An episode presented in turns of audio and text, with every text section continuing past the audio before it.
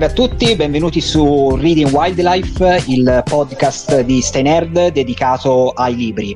Uh, questo è il terzo episodio e in questo uh, episodio parliamo di Solar Punk. Io sono Andrea Viscusi, io uh, leggo, lavoro e scrivo libri. Io sono Angela, leggo libri, parlo di libri su Instagram, su Facebook, anche nella vita reale purtroppo, se mi conoscete.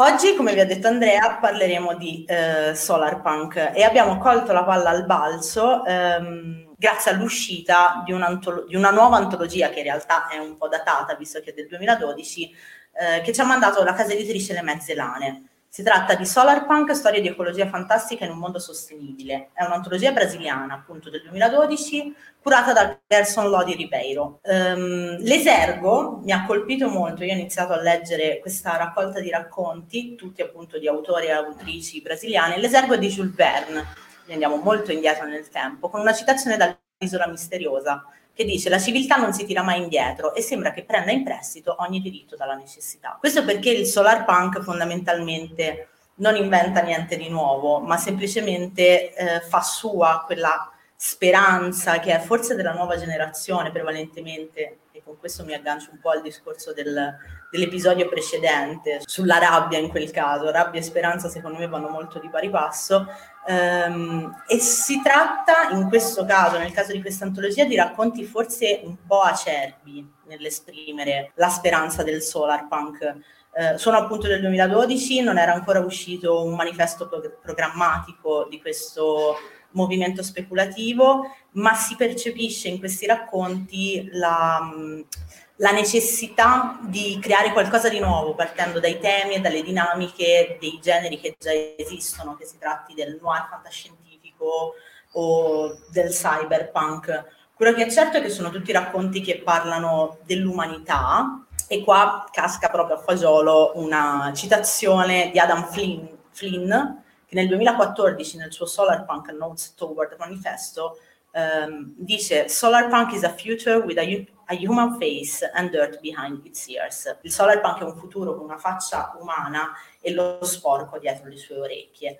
Questo perché appunto mh, non ci sono futuri patinati e devo ammettere nei racconti di questa antologia non c'è neanche così tanta utopia come poi forse siamo stati abituati a collegare al, al solarpunk si tratta comunque di racconti radicati sulla terra e di racconti che secondo me ehm, vale la pena leggere per iniziare a capire cos'è questo, questo genere, questo sottogenere. Proprio per aiutarci a capire abbiamo chiamato degli ospiti che ne sanno un po' più di noi. Esatto, infatti eh, ci siamo, eh, abbiamo pensato di eh, invitare qualcuno che col Solar Punk ci lavora, visto che appunto questo è un Solar Punk è una corrente letteraria, ma è anche eh, diciamo un movimento anche culturale, anche politico in un certo senso, e quindi è qualcosa di molto vasto e complesso che sta ancora cercando una sua forma, eh, sia in Italia ma anche nel mondo. E quindi è un argomento abbastanza vasto e ci sono delle persone che ci si stanno dedicando già eh, da anni e una di queste, per quanto riguarda i professionisti in Italia, è Francesco Verso, che abbiamo qui ospite e che salutiamo. Ciao a tutti. Grazie. Ciao, ciao. Francesco, benvenuto, grazie per uh, insomma, aver accettato l'invito. Francesco Verso è un, uh, uno scrittore, un editore di fantascienza, um, diciamo è, è, nel settore da tanti anni, è uh, salito un po' sulla cresta dell'onda quando ha eh, vinto il premio Urania con il romanzo eh, Idol, eh, che quindi appunto è stato pubblicato su Urania. Poi successivamente ha pubblicato anche altri, altri romanzi, tra cui ad esempio Livido, che ho qua, è l'unico che avevo sotto mano perché gli Urania eh, ce l'ho seppelliti nella biblioteca, è difficile da recuperarli. Seppelliti, e, ehm, questo è un bel sì. verbo. sì, esatto.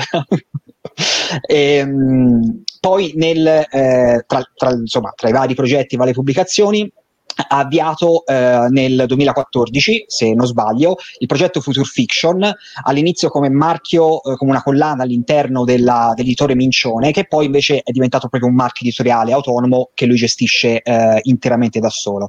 E l'obiettivo di Future Fiction è quello di portare la speculative fiction, quindi la fantascienza con tutte le sue contaminazioni, da tutto il mondo Uh, e portarla diciamo ai lettori uh, italiani e non solo perché poi comunque negli ultimi anni sta avviando anche una collaborazione con tanti, eh, tante realtà di tanti paesi e la cosa importante in questo caso è che parliamo non dei eh, paesi anglofoni, che sono quelli che eh, storicamente hanno fatto un po' la storia nel bene e nel male della fantascienza, ma in questo caso ci si dedica tanto a eh, paesi ad esempio del, de, dell'Asia, dell'Est Europa, eh, Sud America, Africa a tutte le latitudini. Quindi il progetto di questo di ehm, promuovere questa biodiversità narrativa, come viene spesso eh, definita proprio da Francesco stesso.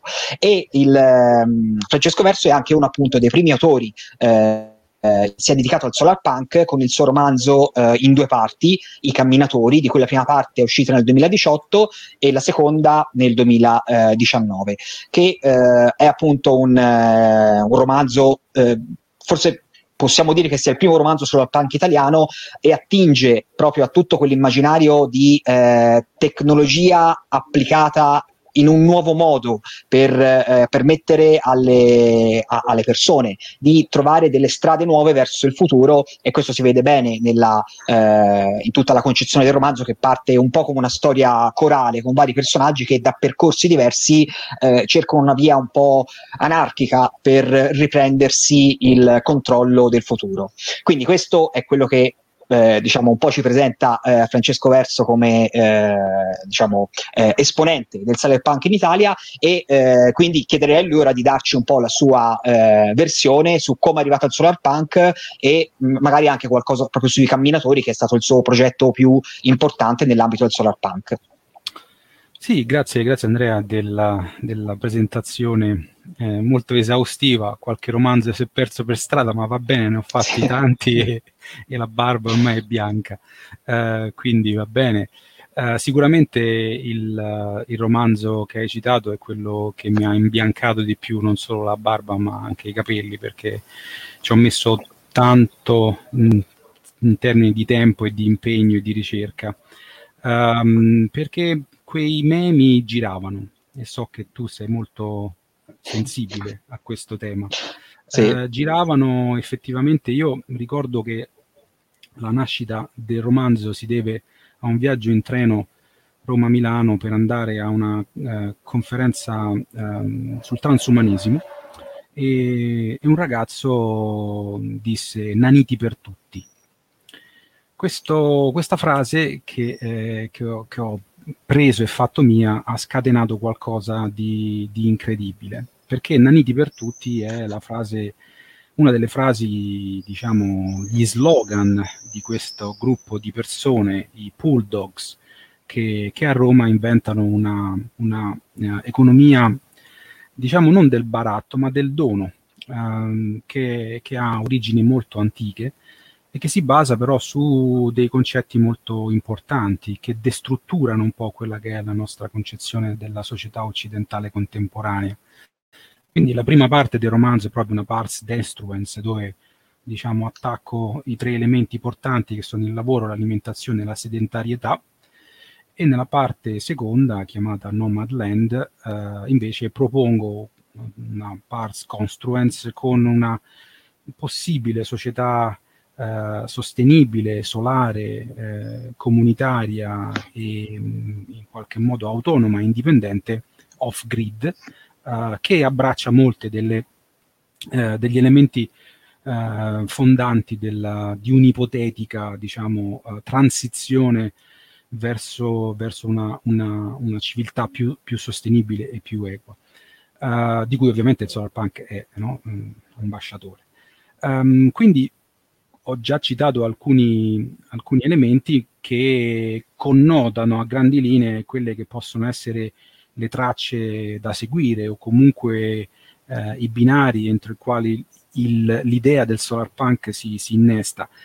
ed è ovviamente un'idea di protesta, ed è un'idea di contestazione allo status quo e al modo in cui, eh, diciamo, 300 anni di industrializzazione e ultimamente, so, diciamo, 200 anni di capitalismo hanno di fatto creato questo mondo, che poi se ti capita di nascere in una parte ti va bene, se ti capita di nascere in tante altre parti ti va male. Quindi um, il solar punk eh, cerca di mh, mm, restituire voci a chi non ne ha avuto, risorse a chi magari è stato depredato, uh, opportunità a chi di fatto non ne ha.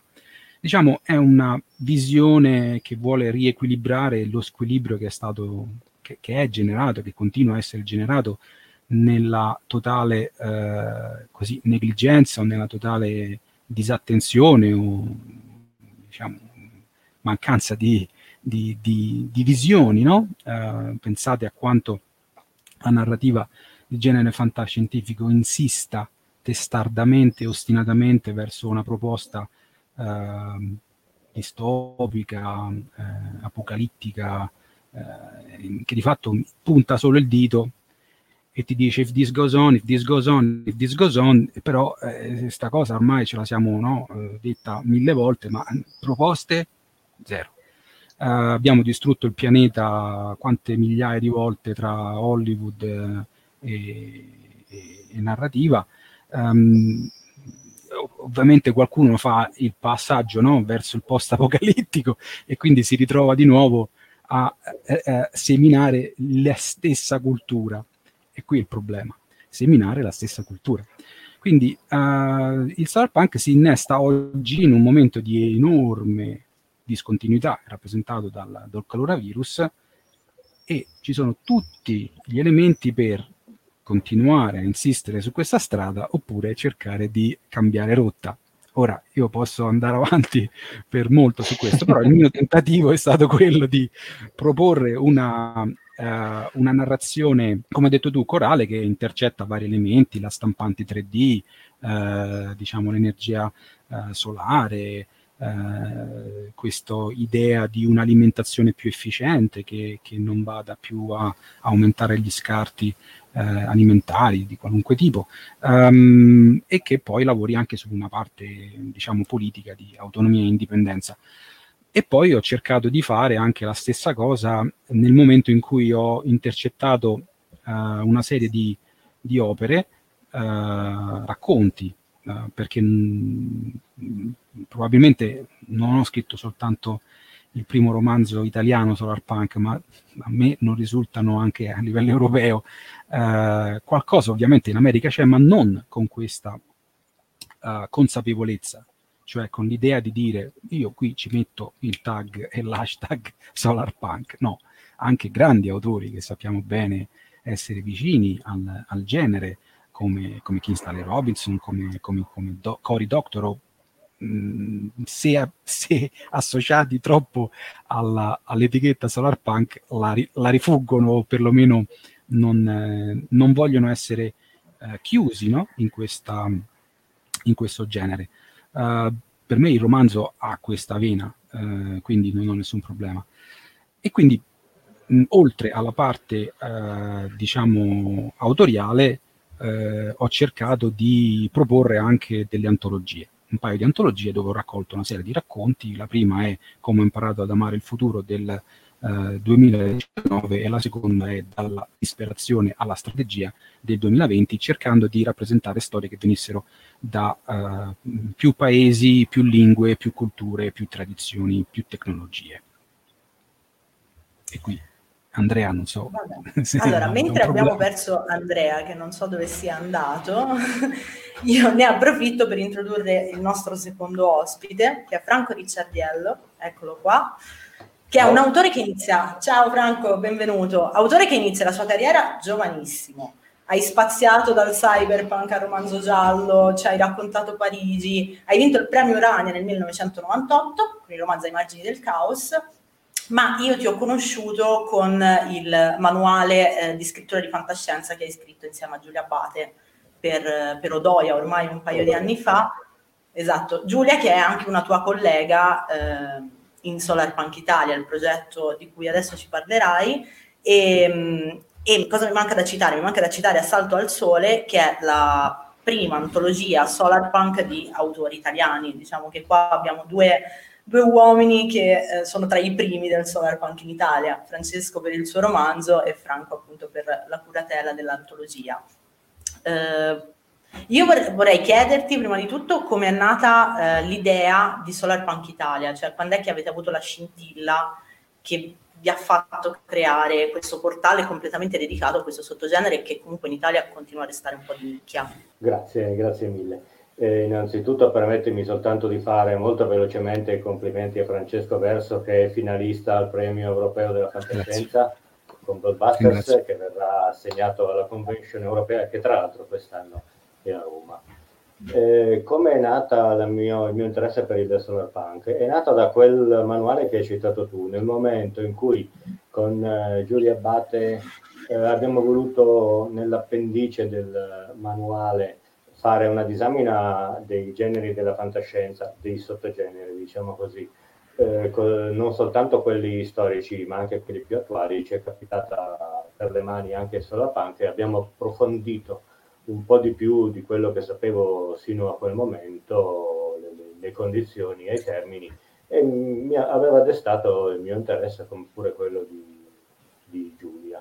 Eh, la cosa si è concretizzata poi verso il dicembre dello stesso anno, cioè del 2019, quando mi è venuta voglia, poco prima che eh, sprofondassimo tutti quanti nel lockdown, di organizzare un'antologia perché già fantasticavo su quali autori italiani potessero essere coinvolti eh, in un'impresa del genere e interessati alla pubblicazione di eh, racconti solar punk, che, che, era, che, era, tutto ancora da definire, insomma a quel momento soltanto Verso in Italia si occupava delle, delle questioni solar punk, i riferimenti che potevamo avere erano o i suoi o quelli eh, che trovavamo in internet, soprattutto in, in, lingua inglese.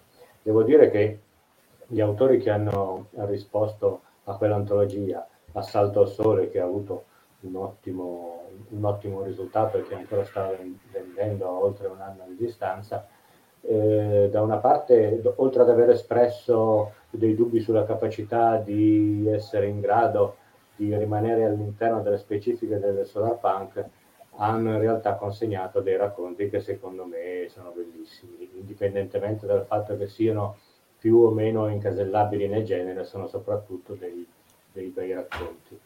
E da quello è nato di conseguenza anche la voglia di fare qualcosa di più. Il qualcosa di più è il sito Solar Punk Italia. Ero già rimasto in contatto con, eh, con Giulio Abbate e stiamo collaborando strettamente anche ad altre cose.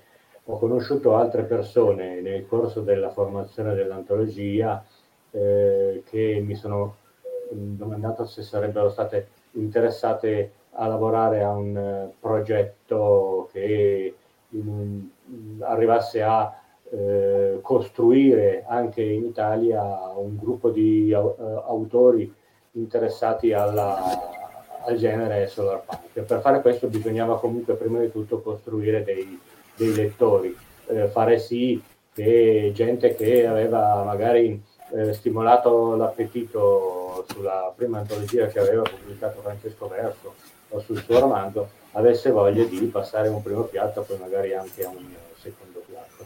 Ecco, la nostra specificità è che eh, lavoriamo con, con, gli autori italiani, con il pubblico italiano, pur se traduciamo dall'estero diversi interventi che cercano di dare una sistemazione teorica al, al movimento e credo che stiamo facendo un grande lavoro che in un modo o nell'altro si integra con quello Francesco.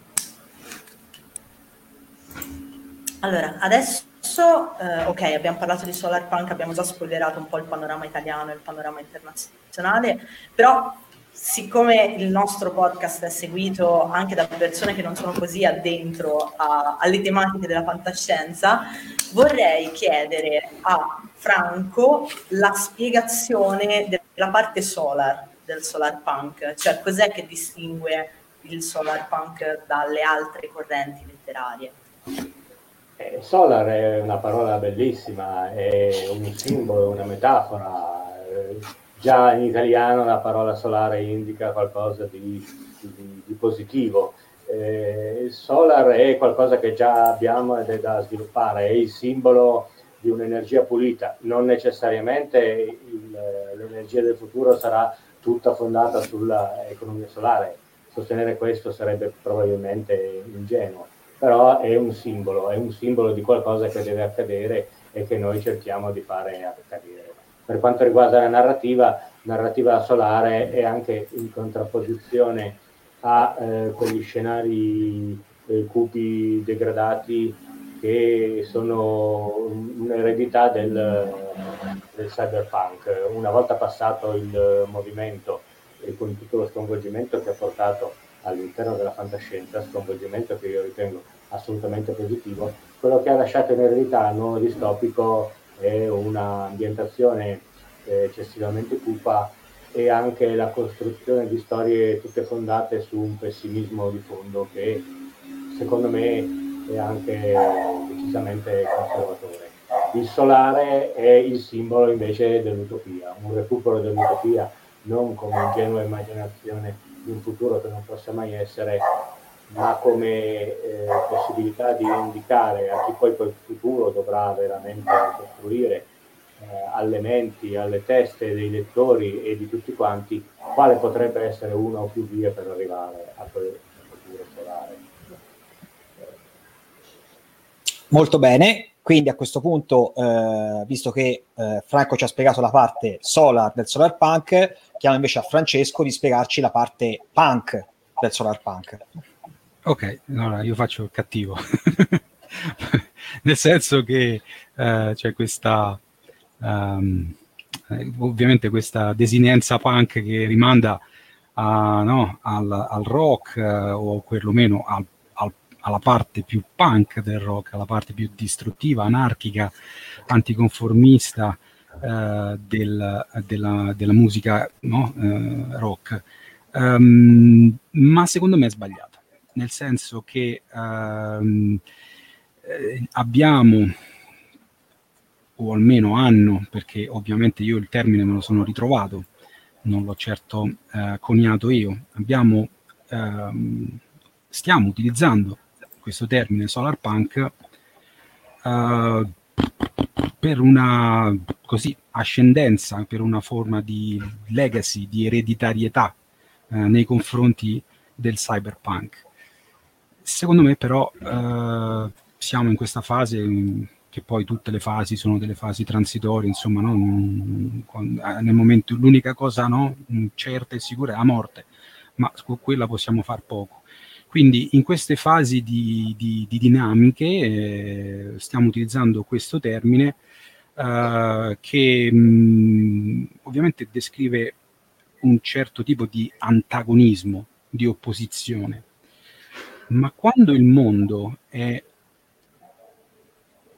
di, ripeto, di nuovo eh, così distopico di per sé, probabilmente essere punk significa l'opposto, significa essere cooperativi invece che competitivi, significa essere propositivi invece che distruttivi, significa andare in controfase nei confronti di quella che è la narrazione imperante. Se la narrazione imperante ci vuole isole a distanza sociale, noi siamo qua a vicinanza virtuale a dimostrare che siamo contro un certo tipo di sistema, qualunque esso sia. Andiamo in controfase, cerchiamo la crepa, cerchiamo la frattura, che però non è una frattura volta alla distruzione, è una frattura volta alla ricomposizione.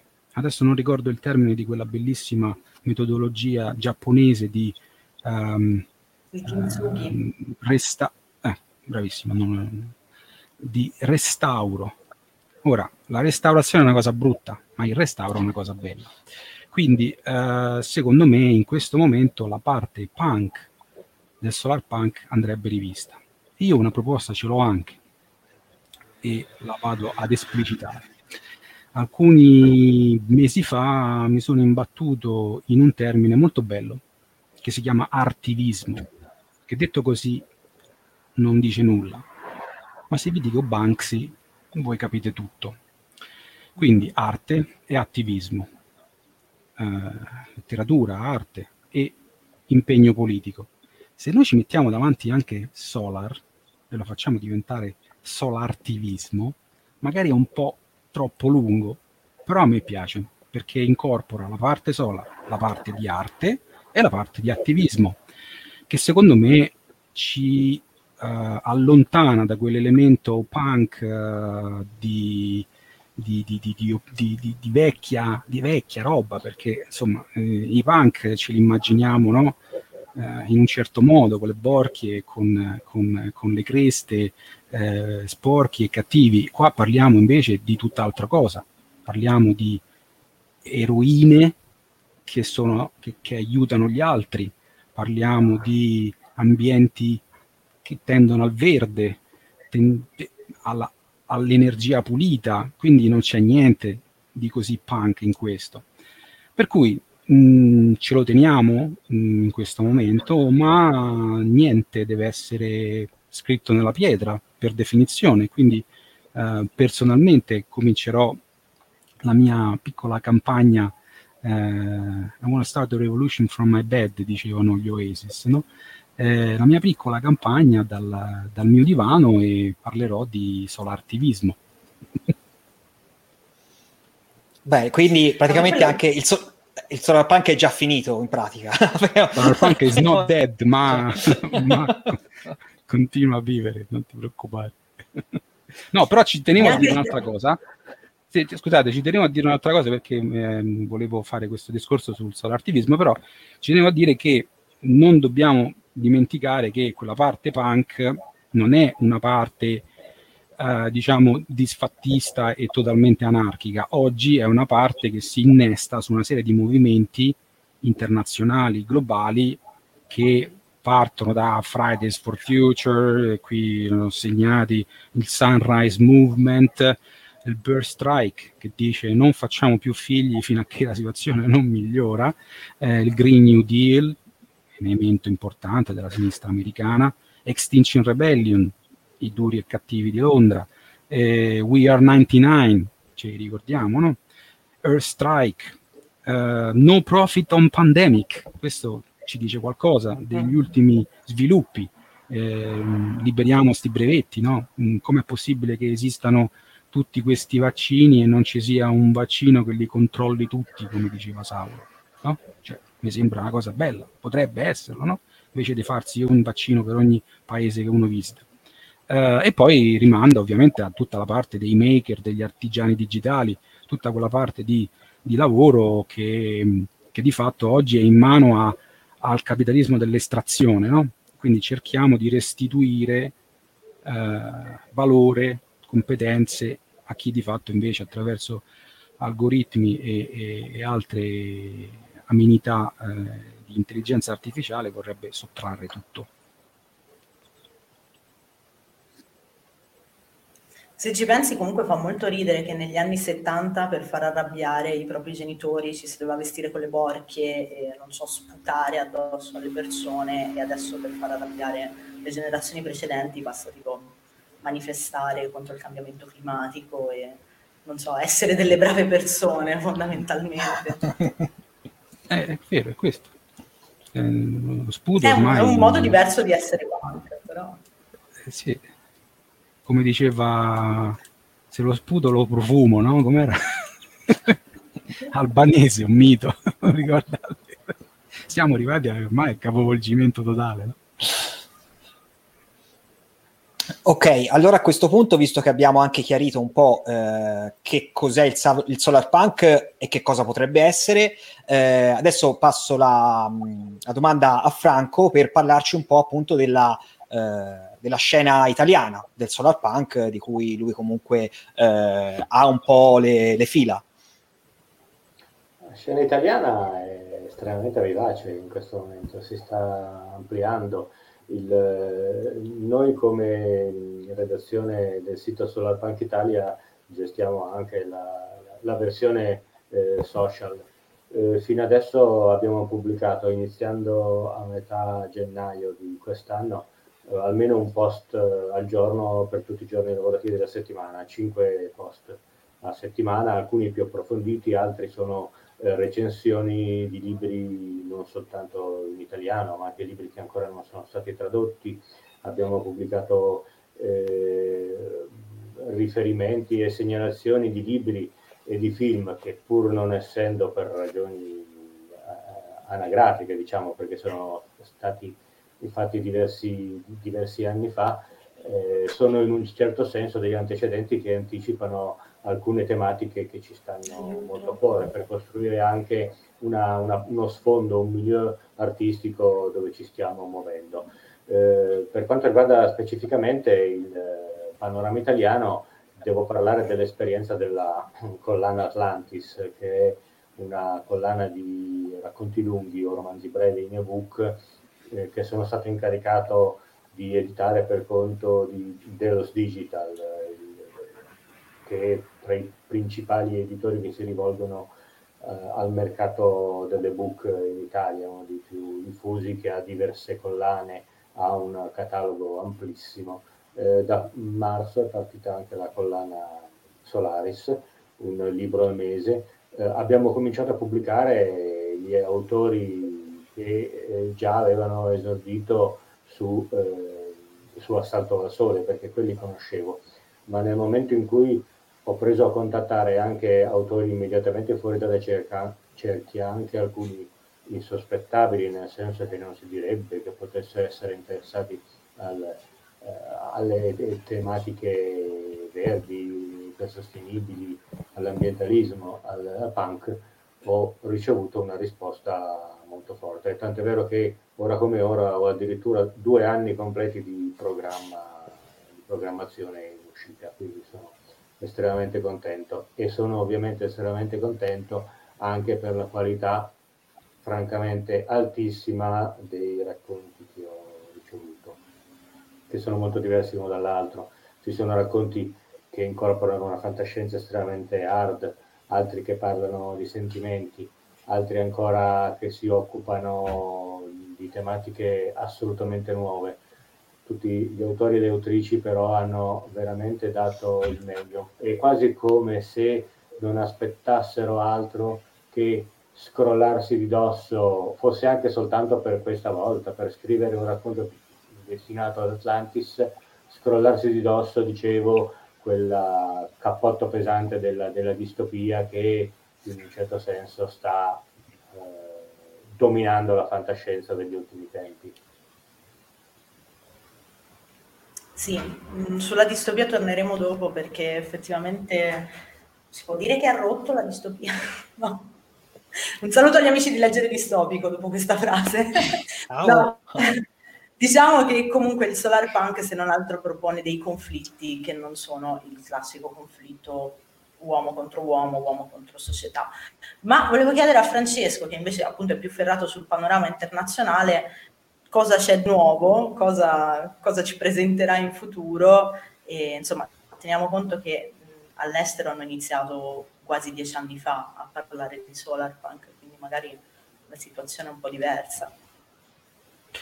Ma sì, sicuramente ci sono alcuni paesi che hanno mh, prodotto una serie di, di, di opere, ma mh, ci tengo a mettere in evidenza il fatto che il solar punk non abbia una, um, una sua lingua, o almeno nella mia visione e nella visione di chi è il, è il, motore e che fa il solar punk sul campo, no, non ha una sola lingua. Uh, poi ovviamente chi ha uh, a disposizione una lingua franca come, come l'inglese ha una visibilità uh, moltiplicata per un, un fattore no, molto ampio. Il che non vuol dire eh, che il resto del mondo non produca solar punk, semplicemente noi non lo sappiamo perché non viene tradotto. Uh, oggi con internet si può bypassare mh, tantissimi di questi diciamo ostacoli, ma ovviamente non si, non si, supererà mai la mancanza di voglia, la mancanza di curiosità e la mancanza di ambizione nell'andare al di là delle solite storie, quindi bisogna metterci del proprio. Uh, personalmente ho avuto il piacere di così contattare e, e, e unire tutti questi puntini uh, con un paio di concetti chiave che sono secondo me cruciali per capire il solar punk. Uno è la decolonizzazione del futuro, l'idea per cui eh, gran parte dei problemi che viviamo oggi hanno una radice lunghissima, una radice che affonda ovviamente nel colonialismo, nell'imperialismo, nella globalizzazione, nel militarismo, nell'espansionismo, nell'estrattivismo e potrei andare avanti con questi ismi che un po' eh, mh, rompono le scatole. Uh, ma senza questa consapevolezza ovviamente ci ritroveremo a parlare del solito uh, cyberpunk uh, distopico all'americana okay? o all'inglese. Um, quando poi in realtà il vero cyberpunk e la vera distopia non avviene certo lì, ma avviene nei paesi in via di sviluppo, giusto per riportare il discorso sui suoi binari. Quindi decolonizzazione del futuro e dall'altra parte innovazione nativa, perché l'altra parte della medaglia è proprio l'innovazione nativa. Che cosa sarebbe successo se il capitalismo globale non avesse depauperato e distrutto il tessuto produttivo, tecnologico, innovativo eh, di questi paesi? Ecco allora che magari attraverso l'immaginazione il Brasile, come nell'esperienza dell'editora Draco e di Gerson Lloyd Ribeiro, ha costruito una serie di narrazioni su un, un futuro che a questo punto non è più cronico, no? ma deve essere un qualche cosa che va sulla stessa linea temporale nostra, no? altrimenti ci allontaniamo e andiamo verso il fantastico o il fantasy. Um, oppure, ad esempio, il futurismo andino, che eh, ho avuto il piacere di conoscere da poco, Perù, Cile, stanno esplorando anche loro delle forme di appropriazione del proprio immaginario, di riacquisizione della loro fantasia e di proposta che prevede un taglio, no? diamo un taglio a quelli che sono stati, tra l'altro lì hanno avuto due colonizzazioni, la prima spagnola e la seconda americana. Per cui mh, questi paesi, no? il Sud America, ma anche un paese insospettabile come potrebbe essere la Cina, che uh, ha eh, nelle ultimi sviluppi o comunque ha già di suo nella, nel concetto di armonia con l'ambiente una visione meno uh, squilibrata che, di, di, quella occidentale che è appropriativa della natura. Ma i cinesi credono che ovviamente sono una parte dell'universo e che non sono al centro. Um, questo c'è come, come, elemento. Poi c'è anche un elemento ovviamente tecnologico dove loro sono i primi a inquinare, ma sono anche i primi a investire in risorse eh, alternative e, e, sostenibili. E mh, diciamo a livello internazionale quindi c'è un interesse fortissimo che si collega alla decolonizzazione. Pensiamo all'Africa, pensiamo a quale potrebbe essere la risorsa più importante, no? Energetica in Africa. Cioè, mh, mm, no? eh, ci sono progetti di costruire enormi installazioni solari nel deserto, magari vale la pena provarci, no? magari vale la pena eh, aumentare la loro autonomia ehm, energetica eh, rispetto no? all'estrazione di petrolio dal Niger. Eh, quindi mh, mm, pensiamo al sud-est asiatico, pensiamo all'India, a quello che l'India potrebbe fare in termini di eh, solar punk. Pensate a tutta quella che è l'appropriazione delle sementi da parte delle, delle multinazionali, no? E quindi invece restituire ai contadini, restituire a chi ha sempre usato quelle sementi e, e utilizzarle per la propria agricoltura sostenibile. Quindi, per dirla molto brevemente, decolonizzazione del futuro e innovazione nativa. Questi sono gli elementi internazionali che fanno sì che non soltanto ovviamente anche gli Stati Uniti nella loro controcultura e nella loro ovviamente no, eh, voce eh, che, che, fa da contraltare no, al capitalismo eh, galoppante, alla, alla, Silicon Valley, cerca di proporre delle forme di, di opposizione, di, o perlomeno delle proposte che vadano nell'ottica di una proposta diciamo diversa di capitalismo, un altro capitalismo forse è possibile, ecco, prima che ci autodistruggiamo. Bene, e... tutto molto interessante, ma ci sarebbe da studiare per una vita su queste cose. E, ehm, allora, visto che abbiamo un po' accennato, avete già fatto qualche riferimento a questo, uh, a questo aspetto, però adesso voglio, mh, vorrei chiedere a entrambi uh, una battuta su questo uh, ideale scontro distopia contro solar punk, perché appunto allora la distopia ultimamente diciamo che va molto di moda e è diventato quasi un termine, ehm, diciamo, politicamente corretto per parlare di fantascienza senza dire fantascienza, quindi si è molto anacquato forse il concetto di distopia ultimamente, però c'è anche un po', soprattutto magari all'interno un po' più del settore, degli addetti ai lavori, un po' questa contrapposizione appunto tra distopia che è il futuro pessimista e solar punk che è il, fu- il futuro ottimista. E quindi c'è anche un po' questa idea che queste due cose siano inconciliabili e siano eh, due, insomma, si, si, accusano a vicenda di eh, fare male il loro lavoro di parlare del futuro.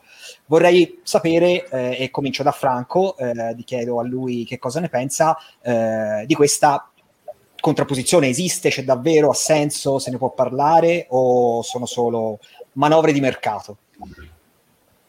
Innanzitutto bisogna dire che la distopia è una componente fondamentale non soltanto della fantascienza, ma di tutta la letteratura mondiale, quasi non ci fosse distopia.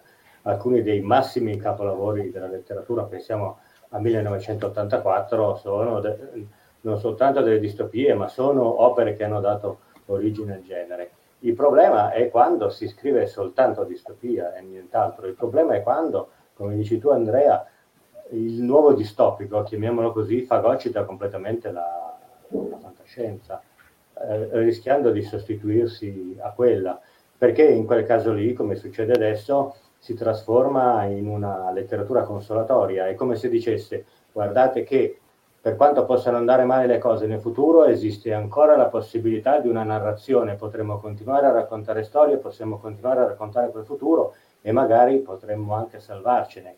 In realtà chi più crede che il futuro possa andare male non sono quelli che leggono distopia, sono quelli che leggono solar punk. Per questo si mobilitano a fare in modo che quel futuro lì non possa mai arrivare. Per questo cercano di pensare, di sognare, di immaginare vie alternative.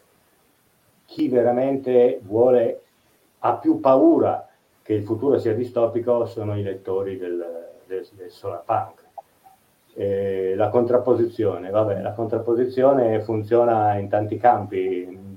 L'apprezz- l'apprezzamento estetico dell'essere umano si fonda sul, sul, conflitto estetico, quindi ben venga anche questa, questa contrapposizione tra distopia e, e, e solar punk. Volendo un po' giocare sulle parole, tutti sappiamo e conosciamo quel, quel famoso aforisma di Frederick Jameson, è più facile immaginare la fine del mondo che la fine del capitalismo. Eh, il nuovo distopico racconta la fine del mondo, il solar punk racconta la fine del capitalismo. Francesco? Bah, io non cioè, sì, sono d'accordo con, con, Franco, ma secondo me siamo un po' più nel campo del, dell'hashtag, siamo nel campo del, della, dello scaffale. Questo dove lo metto? Eh, quindi riduzione del senso a, ad una parola, riduzione del significato a, a, al minimo comune denominatore. E quando il minimo de, comune de, denominatore è così labile, così, mh, mm, così vago, ehm, un conto no, è citare, eh, non so, Orwell, un altro è il young adult, uh, new adult, dystopic, uh, cioè di che parliamo, no? Eh, siamo nel campo della fuffa del marketing, eh, per cui io cercherei di, di boh, non, non, ho molto da aggiungere sul, sulla contrapposizione, mi interessa quello che c'è nei libri, loro, la loro capacità di restarmi dentro, di propormi qualcosa per cui svegliarmi la mattina eh, anche che fosse appunto una, una, una, una distopia, ma poi a Orwell, eh, non eh, così all'acqua di rose. Eh, e, e, di fatto spesso si vende acqua di rose come fosse no? Eh, profumo di alto profilo. Questo è un po' il, il mio pensiero. Io adesso non ve la faccio la domanda che mi ero preparata perché Francesco non vuole le etichette. Quindi...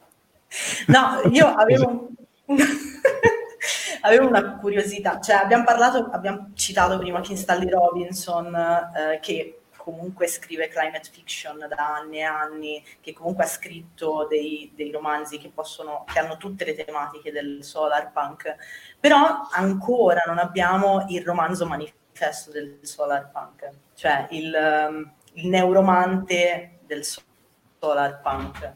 Secondo voi arriverà e chi potrebbe scriverlo? Potrebbe scriverlo chi lo sa, io mi eh, auspico che non sia necessariamente un americano.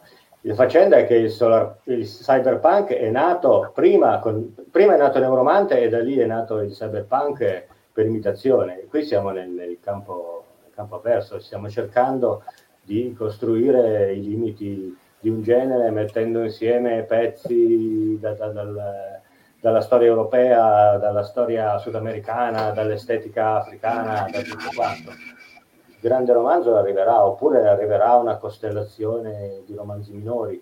E, e comunque la, nostra narrativa è già avviata che ci sia o che non ci sia un grande romanzo che la traini. Oltretutto, probabilmente sarebbe più utile perché conosciamo come vanno le cose che ci fosse magari un grande film sulla punk per trascinare effettivamente l'interesse e l'entusiasmo. Però cerchiamo di arrivare preparati a, a quel momento, di essere, cerchiamo di essere noi a definire l'estetica e non qualcun altro. Devo rispondere? No, potrebbe non piacervi la risposta, potrebbe non piacervi, perché dal mio umilissimo punto di vista io l'ho già scritto e quindi per me già c'è ed è, ed è i camminatori, quindi invito ovviamente, qualcuno ovviamente esclusi a... presenti. no, perché in questo caso ho fatto veramente un grande lavoro per me, nel senso che vi posso assicurare che pesavo 94 kg e alla fine del romanzo ne pesavo 82 perché ho applicato proprio tanti principi su me stesso a partire dalla dieta e dal, dal camminare, che è uno degli elementi fondanti della, del dinamismo del solar punk, per dirla eh, così. Um, però al di là della battuta, e comunque vi invito a leggerlo così, um, non credo che in generale abbiamo bisogno di un grande romanzo. Um, se non sbaglio, La notte che bruciamo Chrome precede Neuromante ed è una serie di racconti di William Gibson. Um, se non sbaglio, il cyberpunk è nato da un collettivo che non aveva romanzi e credo che quell'humus sia più importante. Poi se dobbiamo, abbiamo bisogno sempre della, della figura no, traino del, degli OCC, della situazione che sdogana no, la, la, fantascienza cinese, non lo so, io penso che le cose abbiano una loro massa critica e che i memi, un meme, Andrea dimmi tu qual è la versione giusta, eh, circolino e che quindi non possano essere fermati. Eh, quando il tempo arriva la marea sale, no? È un fatto del tutto naturale. Mm, chi vuole resistere e mettersi sullo scoglietto della distopia può continuare a mettersi sullo scoglietto della distopia quanto vuole e cercare di, di, di, continuare a farlo. Per carità, eh, ripeto, la, la, le, la, la, bellezza e la bontà di un, di un romanzo, secondo me, eh, esulano dalle etichette, eh? quindi eh, sono soltanto necessità commerciali. E, ehm, quindi secondo me anche una serie di, di, di, di, opere, appunto come diceva Franco, non necessariamente dagli Stati Uniti, il problema è intercettarle, eh, perché probabilmente magari abbia, cioè, c'è già qualcosa di, ottimo e, e ho tante persone che mi dicono ma sto, questo tuo romanzo non, non, non, va da nessuna parte, non, non lo conosce nessuno. E io ti dico sì, effettivamente ho fatto una scelta di indipendenza e quindi mh, scrivo da, dai margini dell'impero eh, per, fa, per, far tradurre un'opera ci vogliono otto anni, quindi capite bene che mh, probabilmente non arriverà mai il messaggio, ma non importa, nel senso che eh, da qualche altra parte sfonderà, eh, ma è già montata, quindi non abbiamo bisogno, secondo me, di, un, di, una, di, un, di un'opera. Poi se arriverà tanto meglio, accelererà il processo, però secondo me anche a piccoli passi si può andare lontano. Bene, eh, prospettive interessanti anche, diciamo, inaspettate rispetto a quello che è un po' l'idea che si, ci si fa normalmente, no? Di come funzionano anche i meccanismi culturali, ma forse anche un po' quella l'idea del solar punk, quella di scardinare un po' i, i meccanismi del sistema a cui siamo abituati. Se il sistema è quello che non funziona, dobbiamo giocare a delle regole diverse e quindi anche in questo caso magari non dobbiamo cercare gli stessi tipi di riferimenti. Io a questo punto direi che vi ringraziamo per prima il vostro... Scusate, ah no, non vi ringraziamo allora. Fuori programma. No, volevo chiedere, siccome l'ultimo segmento del nostro podcast è dedicato alle nostre letture in corso, volevo chiedere anche a voi due cosa state leggendo in questo momento. Franco, se vuoi iniziare tu, se vuoi farci sapere cosa stai leggendo. Io non riesco a leggere un libro per volta, ne sto leggendo diversi eh, e mi, piace, mi, piacciono i libri ponderosi. Sto leggendo eh, Lo scialo di Vasco Pratolini, eh, sto leggendo questa antologia di Solar Punk che arriva dall'America, eh. ecco ce l'ha pure lui, vedi? Benissimo, state leggendo lo stesso libro. Una biografia dell'imperatrice bizantina Teodora. Quello no, quello purtroppo mi manca. e, e sto leggendo diteci, un libro diteci di... il, titolo, il titolo poi dell'antologia Solar Punk così lo sentono anche i nostri ascoltatori. Senza... Multispecies Cities, città multispecie. È curato da Serena Ulibarri e da alcuni, alcuni altri, per una casa indipendente americana. Eh, alcuni dei racconti delle precedenti antologie sono stati pubblicati anche da Francesco nelle sue. E poi basta una, una, raccolta di scritti di Frederick Jameson sull'utopia. Una lettura per ogni momento della giornata. Esatto. Francesco, tu, oltre all'antologia? Io aggiungo un'altra cosa solar punk che è questo, No One's Rose, che è un fumetto solar punk molto gradevole, eh, un po' troppo all'americana per i miei gusti, ma la qualità è molto alta e molto bello. È uno dei primi eh, esempi di fumetto dichiaratamente solar punk. Ecco. Bene, ho fatto bene a farvi questa domanda perché questo sicuramente finirà nella mia wishlist. Quindi grazie. Adesso possiamo Quindi, veramente salutarvi. A questo punto vi possiamo ringraziare e ricordiamo a chi ci sta ascoltando quindi di seguire sia Future Fiction, che è, è il, la casa editrice di Francesco Verso, quindi con tutte le sue, eh, tutti i suoi contributi, tutti i suoi progetti che spaziano tutto il mondo, Solar Punk Italia eh, con Franco Ricciardiello e eh, le sue collaboratrici e collaboratori che sta portando un po' avanti tutto il lavoro del cyberpunk per quanto riguarda appunto la scena italiana vi ringraziamo ancora per essere stati qua e insomma a presto su queste pagine. Grazie a voi. Grande saluto. Ciao, ciao. Grazie. Ecco qua, siamo rimasti io e te, come al solito. Ok.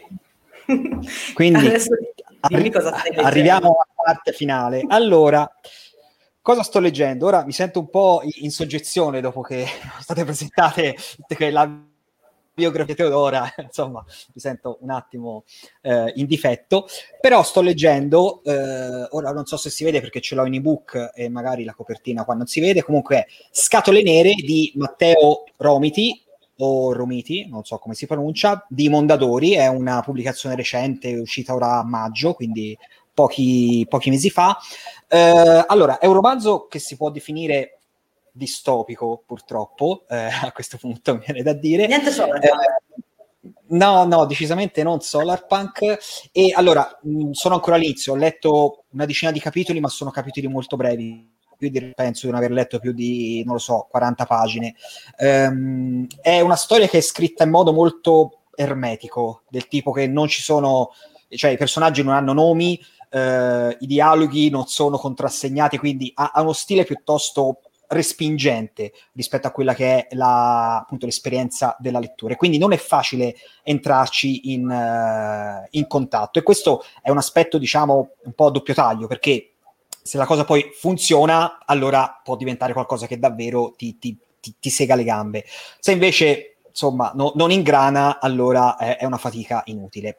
Uh, quindi ancora non so dire da quale parte si dirige. La storia eh, segue alcuni personaggi che appunto, non avendo anche nomi, sono un po' misteriosi, eh, che si muovono in una, in una, città non meglio identificata, divisa in settori, in cui eh, per passare da un settore all'altro bisogna avere delle caratteristiche, delle autorizzazioni eh, particolari e quindi la, la, circolazione è libera e eh, abbiamo praticamente dei personaggi che sono collegati tra, tra di loro, c'è un, un uomo la cui moglie è scomparsa perché è finita in un altro settore e sta, la sta ricercando, e c'è una donna che eh, compare in scena e che si, si, presenta come la moglie di quest'uomo che lui sta cercando, ma in realtà noi capiamo che non è lei che la sta in qualche modo impersonando eh, e che forse non è neanche del tutto umana perché eh, insomma ha diciamo proprio un modo di ragionare piuttosto alieno e eh, ha delle specie di il libro parla di peli che crescono all'interno, ha de- delle specie di, di, di, spine che le crescono dentro e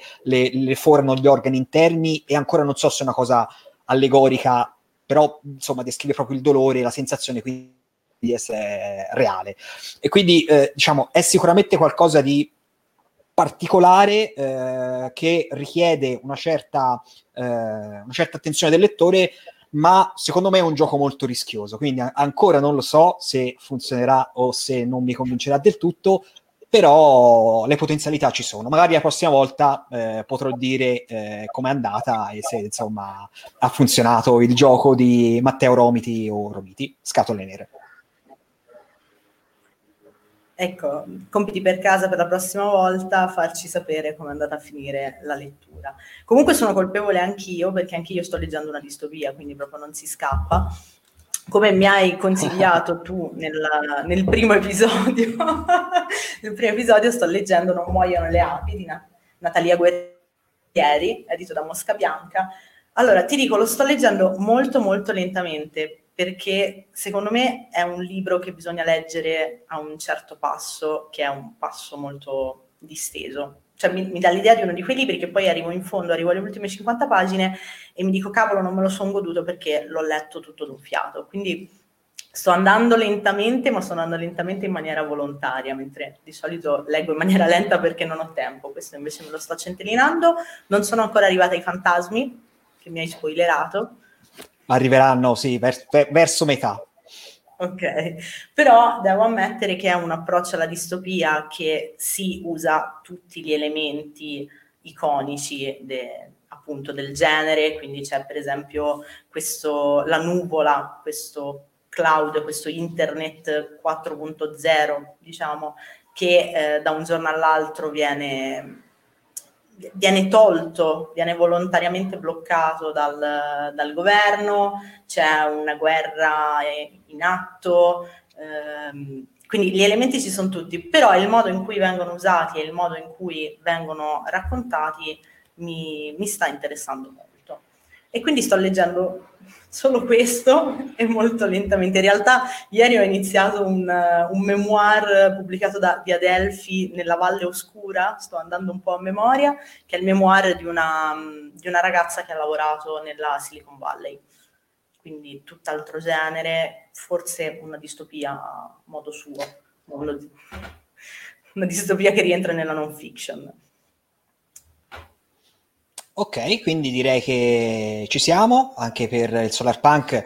Speriamo che questa panoramica, anche grazie soprattutto al contributo degli ospiti, perché noi non avremmo mai potuto fare una cosa del genere con i nostri miseri strumenti a disposizione, eh, quindi speriamo che questo possa interessare i nostri ascoltatori, spettatori rispetto a questo genere che sta emergendo tanto e ha tanto da dire e quindi sarebbe eh, buono sta- stare un po' al passo prima che esca il film Solar Punk e non eravate preparati, questo per ricollegarsi al primo episodio sempre, e eh, quindi siamo in chiusura, possiamo dire di cosa sarà, cosa parleremo nel prossimo episodio? Lo dici te? Assolutamente no. Sì, ah, invece sì. Il prossimo sì. episodio, caro, ti mando in vacanza perché al posto tuo ci sarà Alessia del podcast Japan Wildlife, sempre di Stay Nerd, e insieme parleremo di una raccolta di racconti che si intitola Ramen, Ramen Fantasy, scusate la pronuncia inglese, eh, pubblicata da Pledge Editore. Avremo anche lì degli ospiti e parleremo di cultura giapponese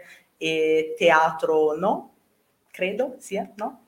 Questo nel prossimo episodio che uscirà tra due settimane come al solito. Okay. Intanto noi vi Io ringraziamo una... e vi salutiamo. No, Ciao scusa, a tutti, grazie. Aggiungi. No, no, stavo dicendo, stavo dicendo che io sarò assente perché tanto il mio contributo alla cultura giapponese sarebbe come se mi chiedessi come si posano le azalee e quindi è meglio che sto a casa e sto zitto. Poi, poi vi facciamo avere un video a parte di Andrea che cerca di mangiare con le bacchette. E di potare le azalee contemporaneamente. Bene, quindi, ciao a tutti. Ciao, ciao a tutti e grazie, alla prossima.